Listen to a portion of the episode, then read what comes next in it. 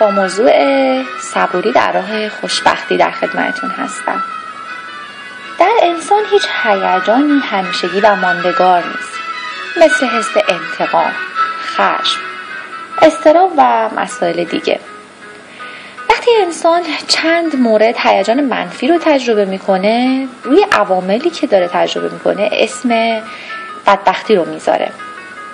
و خب متقابلا احساس عدم خوشبختی می‌کنه. پس وقتی ما میگیم هیجان ها همیشه ماندگار نیست پس بدبختی هم ماندگار نیست. و به تناسب همون خوشبختی هم ماندگار نیست. همیشه چون شرایط درونی و بیرونی یک انسان تغییر می‌کنه طبیعیه که اینها هم تغییر کنه. پس این صحیح نیستش که وقتی احساس بدبختی می‌کنیم دیگه فکر کنیم واسه همه عمرمون قراره بدبخت باقی بمونیم.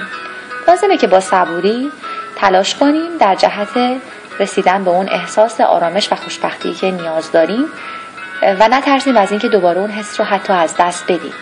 اینها جزو مسائل اجتناب ناپذیر زندگی همه ما هست. امیدوارم که برای همه شما اکثر اوقات اتفاقات خوب بیفته و در راه اتفاقات بعد صبور باشید.